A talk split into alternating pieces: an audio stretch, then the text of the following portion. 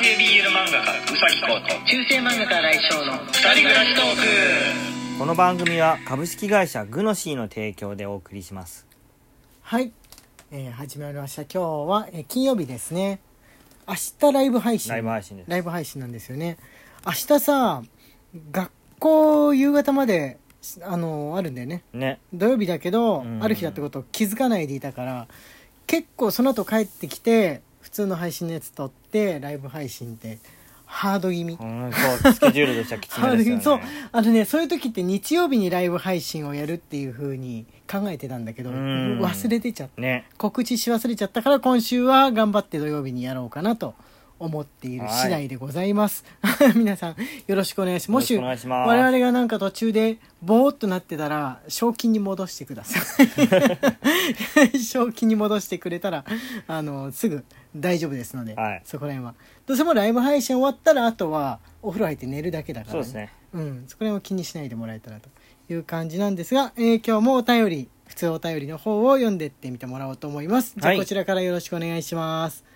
はいはいサバ味噌より元気の玉、サバ味噌さんありがとうございます。先生こんばんは。娘が全く寝てくれません。果てなき夜のドライブ2回目に行ってきます。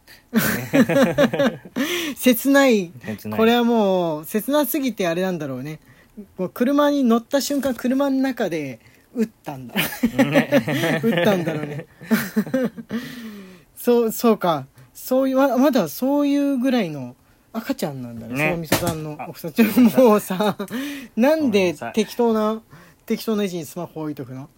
あのーもうね本当に子育てに関してはそれもまだ会話が成り立たないぐらいの時期の子育てに関しては頑張ってくださいとしか言えないあれですよね。反抗期が来てうんぬんとかそういうのともう違うじゃないですか、ね。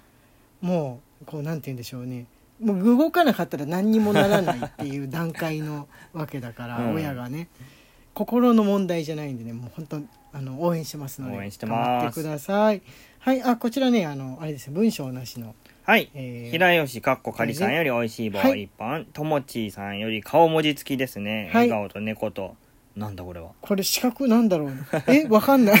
一個も一個ただのモノリスみたいな真っ黒な四角があるんですハートで元気の玉いただいております。ありがはい、とうございます、ありがとうございます。これ何か、ともちーさんのの画面だと何かのマークなのかな、ね。我々の画面だとあ平吉かっこかりさんからもう一本おいしい棒いただあ、いて本当だ、ありがとうごいざいます。はい、じゃあ次こちらです。マヨエールより元気の玉マヨエールさんありがとうございます運転が大好きでわざわざオートマ限定からミッションに切り替えたくおらいです。将来はミッションの車に乗りたいと密かに夢見ていたのですが左手が骨折してしまいギアチェンジもサイドブレーキも右手で作業してるくらいなので今はミッション車じゃなくてよかったと思っています。最近やっとお医者さんの許可が下りて車の運転を再開しました2ヶ月ぶりの運転ドキドキですがやっぱり楽しいですところで先生方あ、こっから先あれだ、月曜日じゃねえかよ。よく見たら。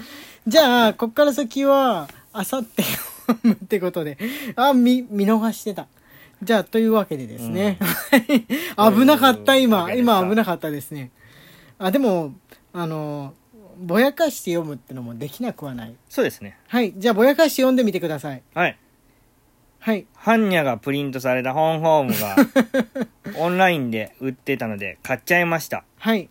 ちょっと見てみたいと思いません？2箱買ったのですがお一ついかがですか？何も伝えずに出版社に送ったらやべえファンだと認識されそうなので 前もって聞いてみようとあそうい思いまして。うことね、そういうことね。なるほど。ありがとうございます、マありがとうございます。ヨエルさん。あの、あ、ぼやかしたら全然大丈夫だね。ねうん、単語だけだから。そうですね別に商品名みたいな、うん商品名っていうか、まあ、物の名前ですし。大丈夫ですホームで伝ました、うんまあ、大丈夫です。うんはい。ガンダームでもいいですけどあ、待って待って。今なん郵か。便が来ちゃったということで再開ですはい。あ、今、はいちょっと郵便が。郵便、郵便じゃないか。け結局、郵便じゃなかったんだ。はいそういえば、なんかあの、隣のおじさんが具合悪くなっちゃったみたいなんで、手を貸してくださいっていう、そう、あの、うん郊外に住んでる人らしい、えー案件が起きて、行ってきましたので、しばらく時間経ってますね。は しばらく時間経ってますが、再開なんだっけ？えープリントされた本ホームを送ってくれるということなんですよね。はい。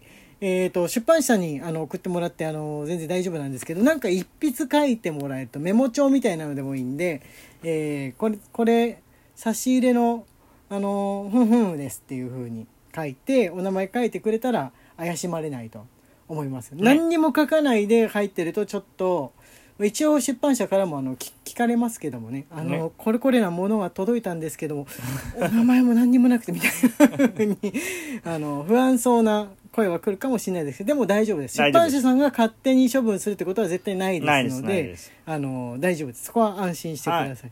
はい、というふうな感じですので楽しみに待っております。届いたらあれしましょう、ね。あのご紹介をいたしましょう、あそうだ届き物といえばですねあの吉野さんから吉野さんからあの出版社図手で届いたやつがまだご紹介してないまんまだったっけ？えっと一応はい。ライブ配信で、あそっかそっか。あのねお手紙がついてたんであのそういえばこれを読もう読もうと思っていてあのそのままにしてしまったんですけれども、じゃあ吉野さはい、せっかんよりくですので新井先生遅ればせながら誕生日おめでとうございます。お約束の不老長寿のホハーブホーリーバジルの種。そしてマッサージ道具として使えるアルミアルミ製バターナイフです。なぜバターナイフが使えるかというとアルミ製であることに秘密があります。使い方は金属製のものを全て外した上で体をバターナイフでこすってください。体式マッサージでいうセレに沿ってこするとなお線かな？線。線。はい。線あ本当だ。線に沿ってこするとカタカナで線って読そうなんですね。そうなんです。なお効果的です。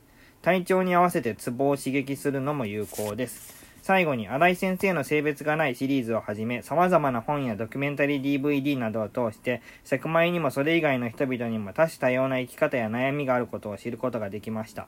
今後もどうか健康であられますようにそして宇崎先生と末永くお幸せに吉野ということではい吉野さんありがとうございます。す。これもう今日ね早速そうそうそう届いたまんまなんか開けるのもったいなくってあれしなかったんだけどあのまだ使ってなかったんだけど、これってお風呂で使っても大丈夫なのかな？金属製のものはね自分は何も身に普段つけてなはいい。方なんで、ピアスとかも開けてないからいつでも使えるといえば使えるんだけどちょっとやってみようかな。体の線に沿って線ってなんかこのえ経路みたいな感じのやつなんですが、やってみようかないと正し思うんですけど。正しい使い方もしてみたいけどな。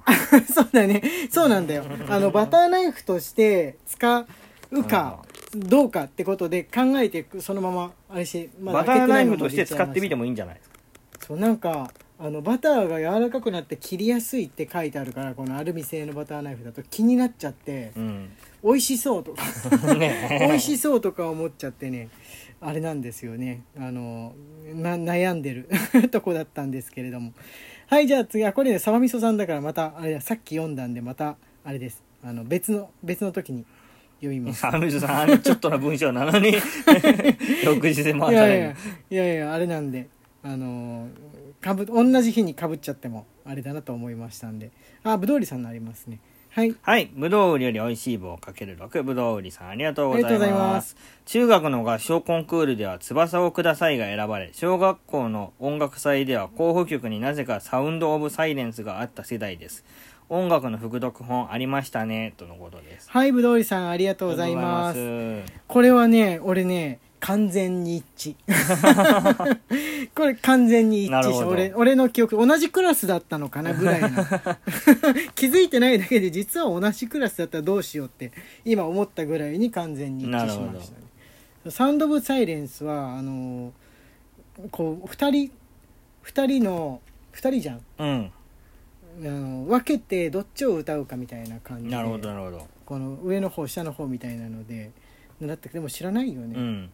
サイモンとガーファンクルサイモンとガーファンクルなんですけれども。はい。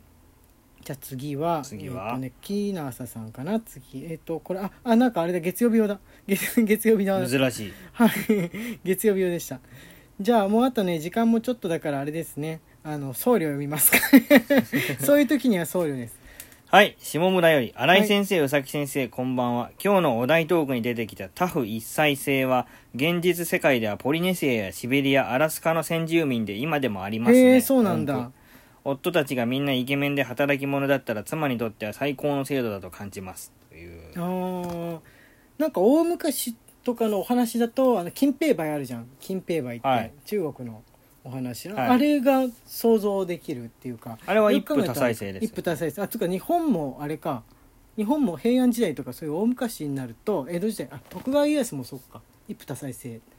あでも本妻は一人であとは正妻ではないっていう考え方なのか。なのかな？そうですね。金平梅だと、あのね第一夫人第二夫人第三夫人っていうふそうそうにそうそう。一応第一夫人が一番偉いけどみんなみんな夫人なんでね。うん。確か。た 確かです確かにです、はい。そうそうですね。あの残本当にあったあれ？残酷なグリム童話だ。文化社から出してる。本当にあったら使わない本当にあったら使わなかった。残本当にあってないから、あの残酷なグリム童話の方でね漫画版をあの読んでたんですけれどもあのそれだとたあ違うあれは一夫多妻制だから一夫多妻制だって言ってるじゃない混乱しですかた。混乱した。タフタフ一妻制奥さんが一人だ。奥さんが一人ですね。うんえシベリアとかアラスカって奥さん一人に夫たくさんとかって、ね先住民ね。そうなんですね。先住民の人たちのみっていう風な感じなのかな、どうどういうでもすごいあれだよね。なんかなろう女性が主役のなろうのお話でありそうなうん。設定というか、こう逆ハーレム。そうです。面倒見るの大変そう。要 面倒は この場合面倒は別に見るわけではないんじゃないかな。その夫たちが面倒見てくれてるのかもしれないし。わかんない。暮らしぶり全く想像できてないんうんちょっと混乱してますけれどもね、はい。えというわけで時間がやってまいりました。お便り募集しております、えー明日のえー9時から21時からですねライブ配信の方もいらしてください。中世漫画家新井翔と。男性 BL 漫画家宇崎公の二人暮らしトークでした。ツイッターのフォローと番組のクリップもよろしくお願いします。はいまた明日ね